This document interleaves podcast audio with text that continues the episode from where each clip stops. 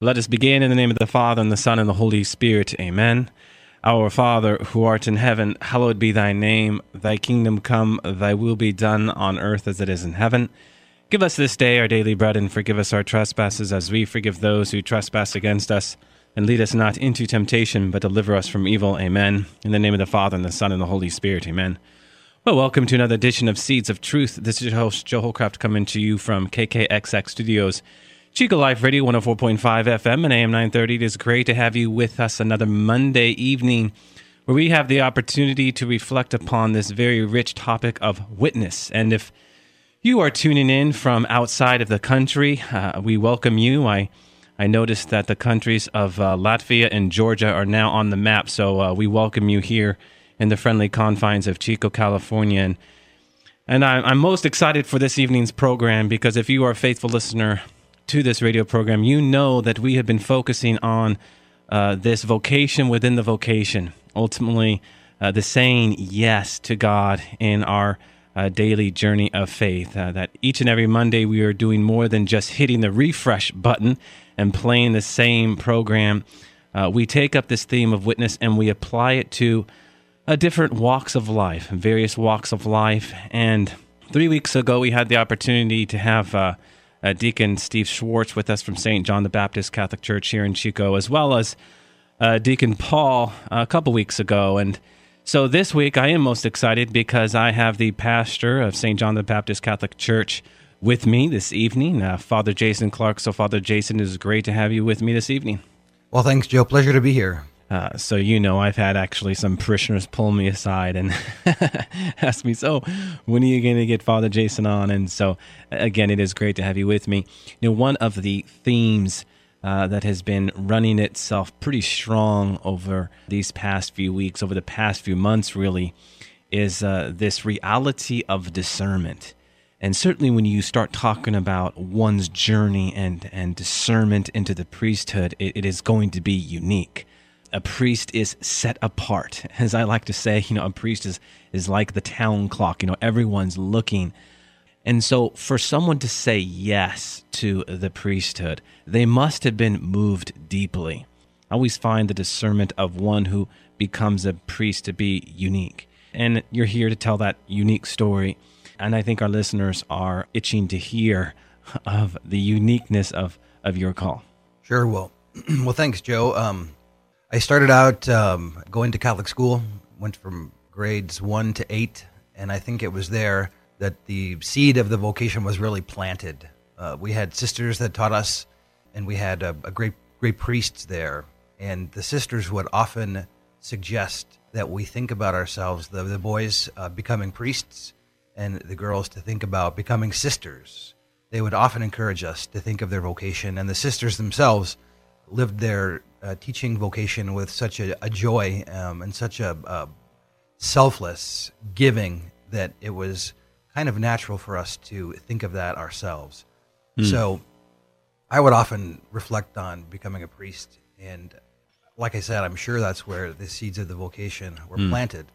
I, I went to a, a, public high school uh, in the next town over. And by the way, uh, I grew up in rural southern Indiana, right? So I'm kind of a country bumpkin. Um, so I at, at, this Catholic or this uh, public high school that I attended, really the thought of the priesthood kind of left.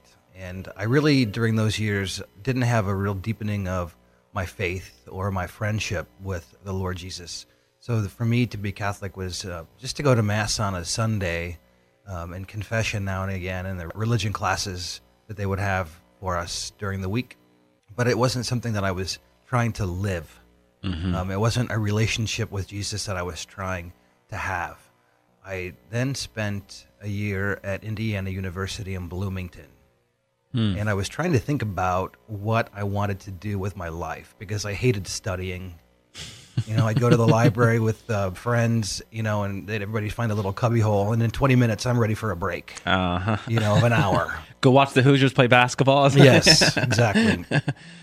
So I really thought, well, if I'm going to be studying these things and I'm going to be, uh, you know, engaging in this kind of intellectual formation, I should at least want to do it. Mm-hmm. Uh, so one day, uh, after having a look at all the possible course options and the majors I could take, uh, I just said, you know, I don't know what to do, but I, I think it'll jump out at me. And it never did. So one day I said to God in my dorm room, God, I'm sick and tired of thinking about what I should do with my life. What do you want me to do? Mm.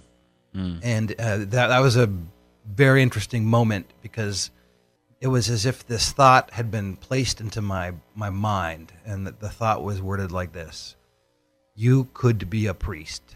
Mm. It wasn't a command, you know, nobody shaking a finger from heaven saying, You must be a priest or be condemned, Yeah, yeah. you know, uh, but rather a kindly invitation yeah. that if you want, you could be a priest. Other things you could do, but if you wanted, you could become a priest. And so actually, I laughed to myself.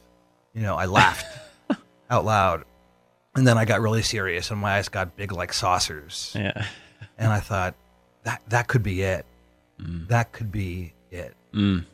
So uh, after that uh, little epiphany experience, I mean, I finished out the the year, and then I just went back home and um, worked. You know, got some some jobs. Worked at a bakery. You know, uh, uh, restaurant work, uh, things of that nature. While I slowly began to learn more about my faith, I began to slowly become more involved in uh, things in the parish there was a retreat that some of the not, my parents didn't go on this retreat, but a lot of my friends' parents did. You know, we were all in, you know now in our early twenties, and you know our our parents were everybody knew each other in this little town. So mm-hmm. some of these parents went off to a, a Catholic charismatic retreat at the Franciscan University of Steubenville mm-hmm. one mm-hmm. summer, and they came back just on fire for Christ and lives that were transformed. And uh, it was kind of a curiosity for us in our little town to see people get prayed over and slain in the spirit, you know. So that was really uh, something that was very different from what we normally experienced, you know, in some of our very sober masses there uh, in that in that church. So they, they told us that there would be a similar type of retreat offered for um, young men and women our age, and of course they encouraged us to go. You know, To by the- Steubenville. Mhm, yes. So we, we went to we went to the Franciscan University of Steubenville, and I hadn't gone that far from my home ever. Right? Yeah, so that was a yeah. big big four hour trip. you know, wow, big city. yeah. So uh, we got there, and uh, immediately upon arriving, and in the days in the days before leaving, I kept thinking that I really wanted something to happen. So I went into this uh, retreat with expectations, or or not knowing what to expect, but I wanted something to happen, and I didn't quite know what it was. So uh, we got there late, and one of the uh, conferences was already going on. At that time, they were having these conferences under a, a large tent, red and white striped tent, and chairs up underneath, and a you know stage in the in the front there. Mm-hmm. So we were all standing in the back, and then the, the, the, the person who was giving the conferences, I don't remember who that was now, but they invited all of us who had been standing in the back to come in, to come closer. Mm-hmm. You know, those that feel like you're on the fringes of the mm-hmm. church or on the fringes of a friendship with the Lord Jesus come forward. So my friends began to look around for chairs and where we could all sit together. And I thought, if I'm going to hang around with these people, I am not going to get anything out of this because we're just going to mm-hmm. have a good time Yeah, yeah. and laugh and cut up. So I, I found a seat right in the front row. It was just one open seat, you know, and I think the, the Lord had that one saved for me. And, and so I went and I sat right down in that chair. And, and really, the whole rest of that weekend I spent kind of apart from the other ones. So I could really pray and really listen to what the Lord Jesus had to say. Um, one afternoon, I, uh, I wanted to pray the rosary, and I didn't even remember how. So I thought, man, I don't even know how to pray the rosary. What kind of Catholic guy am I? and then I, there was a little, I just looked down and there was a little brochure right next to me with that, how to pray the rosary. I thought, all right, here we go. So I was able to, to do that and to reflect on the mysteries of the, of the life of the Lord Jesus and asking for hints from Our Lady who knew him best. So that was a great, uh, a great day. Then Saturday evening came, and after a whole day of praying together and singing together and hearing fantastic, uplifting conferences, then the evening evening session came, and the priest suggested that uh, at a given moment in the evening, when when he, he told us we should, we could stand up in our place, or, or we could uh, sit there and but say something that the Holy Spirit was placing on our hearts. So people would begin to stand up and shout out all these things, you know, praising the Lord in various ways. And at this at this point, I was with those those friends of mine, and I thought, "You're gonna think I'm nuts if I do mm. this." So, mm. so I I stood up in my chair, and I don't know where, no idea where this came from, but I said, "I am a servant of the Lord, and here to do His will." Inside me, I was very quiet and very mm-hmm. still, and then I began to hear. I don't know how to describe it, uh, but the way I try to talk about it is, I heard all the catechism classes that I'd ever been to. I heard all the teachings of the church, all the homilies that I'd ever listened to, sort of in a in a I don't know a line or a wave. And then mm. over that was there was a, a voice that was arching over them, saying to me, "It's true. It's all true." Hmm. Uh, and then my knees began to to to shake, you know. But it wasn't cold because it was July in Ohio, and it's hot and humid there. Let me tell you, July in Ohio. So they were they were shaking, and it was in this moment that God gave me a gift of faith, strengthened my faith, and from then on, it's just been going forward. So then, when I got back to the my home parish, well, I was excited and enthusiastic, and even threw myself more into parish life. I began to be a, a reader of mass. I began to get involved with teaching the religious education to the the high schoolers that were there. All of that, you know, reading about the faith more and more, taking time to pray, to be alone with the Lord Jesus in the in the church and whatnot. So all of that uh, prepared me for um, entering into a seminary experience. And what year is this, Father, at this point? Oh, let me think about that. 1994. Okay. So I, I entered the seminary in 1995. And you entered the seminary, and this was the seminary for the Legionnaires. Yes, I entered. Um, I entered the the, the novitiate uh, of the Legionaries of Christ, and novitiate is just a fancy name for the place where those who are new learn about religious life. Mm-hmm. And sometimes people ask me, "Well, what's the difference between a diocesan priest and a and a religious order priest?" Mm-hmm. Well, I mean, uh, in a religious order priest, they're young men who are drawn by the teachings and the inspiration of uh, of their founder, like Saint Benedict, the experience that he had with the Lord Jesus, or Saint Dominic, um, you know, of the Dominicans, or Saint um, Francis of Assisi, of the Franciscans, or Saint Ignatius of, of Loyola, of the Jesuits. They're attracted to that spirituality. They're attracted to the example and life of that man, and they enter that particular religious family. And they learn more about the mission of that particular group, and then they dedicate themselves uh, to to training and formation and that uh, to to spread that then as a as a priest. So uh, that's the the religious order kind of a priest. Now, living together in community, gathered around a particular set of spiritual gifts that the founder had received from the Lord Jesus, and their mission is to pass that on then to the, the community at large and those that they're in contact with. Now, as a diocesan priest, men uh, feel that call to serve in a parish specifically, and they have a chance to talk with the vocation director of their diocese. They meet with the bishop, and then, if all goes well, they're accepted into the diocesan seminary. So they live together in community in the seminary. They get together, they pray together, they study together, um, all those things. And then when they are ordained uh, to the priesthood, then they will be living at the parish, in the parish house, not in a community anymore, and then leading that parish community into a greater love for the Lord Jesus Christ. I hope that kind of explains a little bit. Yeah, I think so. And I would I would add that you know there's a discernment process that certainly goes into this. You know, if you're 18 years old, 24 years old, 44, 54 years old, however old you are, you know, you have to go before God and ask God that question. Okay, Lord, where are you calling me to? Are you calling me to um, serve in my home diocese, or are you calling me to essentially live in community life? Because you spoke to it beautifully there. I mean, it's it's a matter of you know what God is calling you to as it relates to maybe what spiritual gifts you are called to share, and especially when you start talking about rubbing shoulders with some brothers for the course of well your whole life. you know, especially if you're in a if you're in a house where there's you know 12 15 20 guys i have a sister who's a carmelite cloistered nun so a sister who's a sister as i like to say and I often get the question what's it like for her to to live as a, as a kind of hermit? Well she really doesn't. Yes she's cloistered which means she does not go out and serve. I mean her service is is prayer and and work behind closed doors.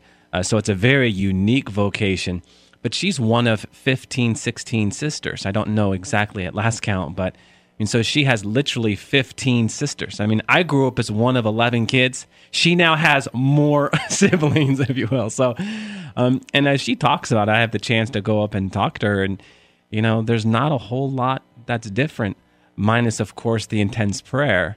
But even growing up, we tried to pray together as a family, and so yeah, she's not flying solo up there in Georgetown, California, with her um, religious experience. So she is made to grow in the very concrete situation that she finds herself in. And that concrete situation is living with uh, 15 other sisters. So there's a great challenge, uh, uh, one that came out of an invitation for her. I love that word you used. And I wanted to go back to that actually, um, Father. You were talking about invitation, you were talking about friendship.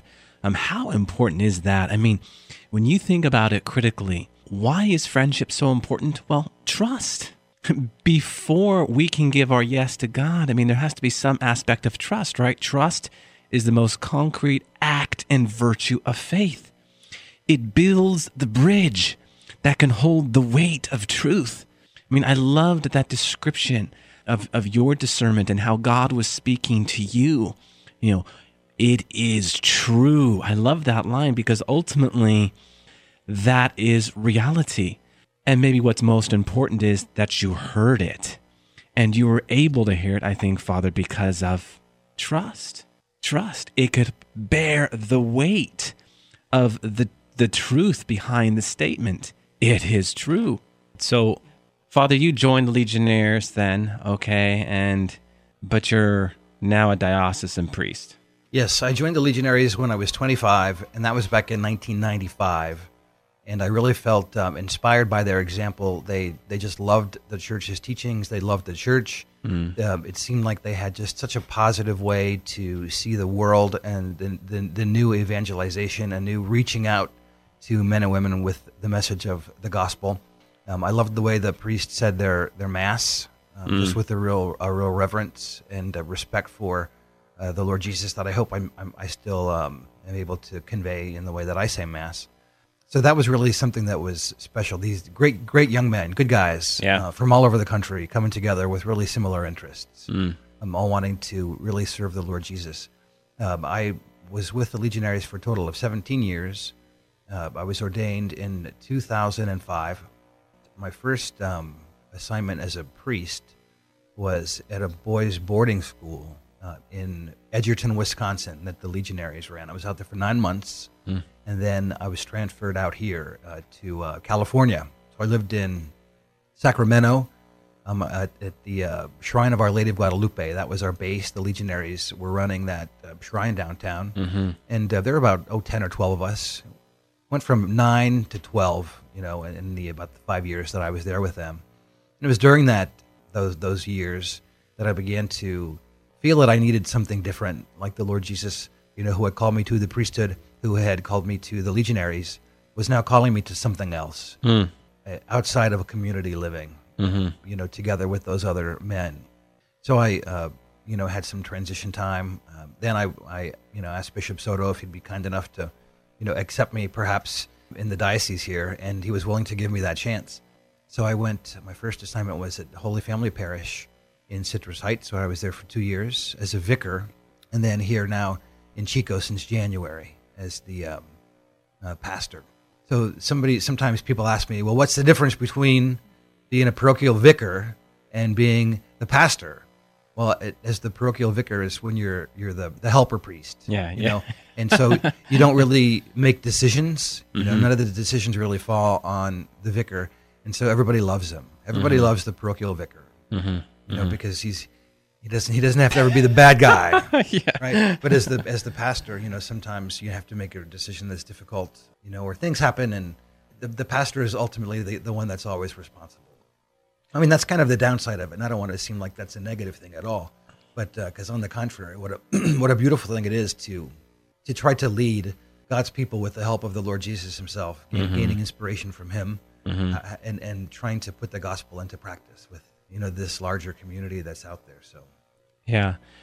So, Father Jason, you're just not Jason Clark. You're Father Jason Clark, you know, and I, I I get into a number of conversations with my uh, non-Catholic and Catholic friends about uh, the language we use. You know, Father Jason. Uh, could you speak to that and maybe even respond to the question a little bit? Well, doesn't Jesus say something about uh, call no one your father? Yeah, that's one of those questions. I, I've often looked that up, you know, in the apologetics books. What, yeah. do, you, what do you say to someone who says, call no man father? And I, I think, well, what do you call your dad? Yep. You know, yeah. do you call your dad by his first name? Mm-hmm. You know, do you call him Mr. Jones? I think what the Lord is trying to tell us in this gospel passage is to remember that um, the ultimate fatherhood, the ultimate sonship and daughtership that we experience is rooted in the one who created us, and that the stronger fatherhood bond comes there. That, that he is the, the true father, our true creator, mm-hmm. and that we can't give that kind of attribution to anyone else mm-hmm. than God, to give God his due honor mm-hmm. for making us. I'm, I'm, an armchair theologian, okay? We'll put it that way. that seems to me uh, the way that I would say it. You know, if I was one of these apologetics guys on the radio all the time, like present company included, you yeah. know, I, I, would have more more of that. Um, but I don't know if that if I don't know if that's any no that there. that that's beautiful and and you know I just was wanting to get your experience and asking that question because you're right I mean your spiritual fatherhood my biological fatherhood radiates out of God's fatherhood and certainly apologetically you know Jesus was criticizing the Jewish leaders who love as Matthew 23 notes uh, the place of honor at feasts and the best seats in the synagogues you know, and salutations in, in the marketplaces and being called rabbi by, by men. You know, his admonition here uh, specifically as a response to the Pharisees' proud hearts and their grasping uh, after marks of status and, and prestige. Certainly, Paul, um, all throughout his epistles, talks about how he himself is a father. So, calling you Father Jason, there's nothing wrong with it. And it's something that as Christians we've done for, for 2,000 years. And you know, I've shared with with our listening audience, Father Jason, that I had discerned. Uh, you talked about religious life. I had discerned the priesthood with the Franciscans. I was I went through a novitiate experience, and I lived um, for about eight months with 22 other priests, and uh, 22 great men, um, men of virtue, men of holiness, uh, but men who, who struggled with their concupiscent appetite, you know, their inclination to sin as much as anyone else, right? But they were struggling in grace. And uh, I've got to imagine that, uh, again, as you were talking, I was thinking about this, you know, um, you're faced with challenges. And so part of your discernment, part of your vocation is uh, the way in which God calls you to be, in the words of Matthew Kelly, a better version of yourself. you know how each and every day, each and every morning, you wake up and here we go, another day uh, in which to serve the people of God. I love that line. You are servant of God, you know, when you're at that conference. And there's going to be challenges in that service. Well, there's a couple of things that come to mind when you said that about being the better version of ourselves. And uh, one thing that St. John Paul II would often talk about was that tension in our lives between the person that we are and the person that we're called to be. And that that is a healthy tension. Mm-hmm. And, and, then uh, it, it, also made me think back to that moment in that dorm room. Okay, God, what do you want me to do? Mm. You know, well, you could be a priest. Mm. So it, it is as if uh, you know there's many there are many ways that we could live our lives and and all still be filled with grace. You know, um, a man could get married, uh, a man could remain single. You know, a man might become a priest or, or even a religious brother, um, and and still have a very close friendship with the Lord Jesus. But what if, you know, just what if uh, that God, you know, among all those choices, what if God would have one that He hoped we would choose? Mm-hmm. What if He hoped there was one that He particularly hoped that we had our spiritual ears open to and connected with to become, like you just said, that that best version of of ourselves. Mm-hmm. So I've, I've, i sometimes reflect on that and, and think think about that. Yeah, there's always going to be a gap between the person that we are and the person that we ought to be. In that gap is is the way in which we are called to witness um, in in our faith. And the other word that I, I guess stands out to me right now, uh, Father Jason, I don't know if this word strikes you, but adventure. You know, saying yes to God is an adventure.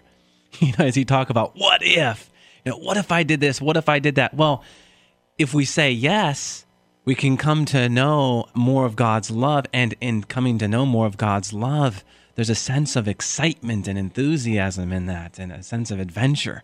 And I think in the church too, uh, it's, it's really a sense of an adventure that we share. Mm. You know, that um, not just priests or, or, or sisters um, or religious brothers that have the adventure, but um, that we together with the lay people have an adventure the adventure of, of, of being part of God's family, the, the adventure of living a life of virtue mm. in a world where vice is exalted. Mm. Um, so that and that makes virtue all the more interesting. Mm-hmm. I think um, in our world today, that answers what you. Yeah, yeah. No, I, am thinking of um, Fulton Sheen, who who once said, you know, when I see someone struggling with vice or just caught up in themselves and doing whatever they want to do, he says, how boring. How boring is that? As you're talking, I'm thinking about that, you know, as opposed to someone who's living for God at the service of other, constantly looking for ways in which to be a better version of who God is calling us to be, and at the same time at the service of the church. Now that's exciting. Now, that's something exciting, and that's something um, we should shoot for. And in light of all of this, um, Father Jason, it does bring us back to uh, that great theme of witness because uh, we do witness to our faith and that yes, and embracing that sense of adventure, uh, that that adventure that uh, lies in between, uh, that lies in the gap rather of uh, the person we are and the person we ought to be each and every day. Amen. And so, with that, Father Jason, I'm looking up at the clock and we are out of time. And so, thank you for the gift of your time.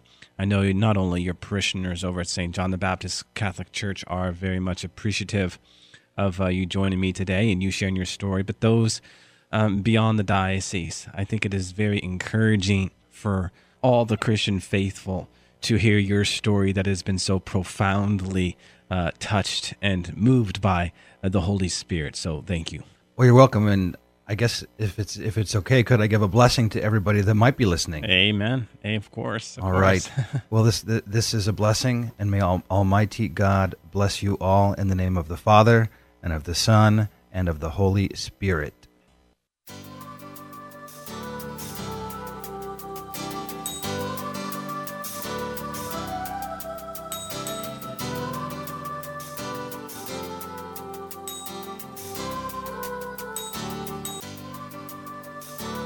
Thanks for listening to Seeds of Truth, heard every evening, Monday through Friday at 6:30 p.m. If you'd like to hear this program or find out how you can help support Seeds of Truth, the website is joeholcraft.org.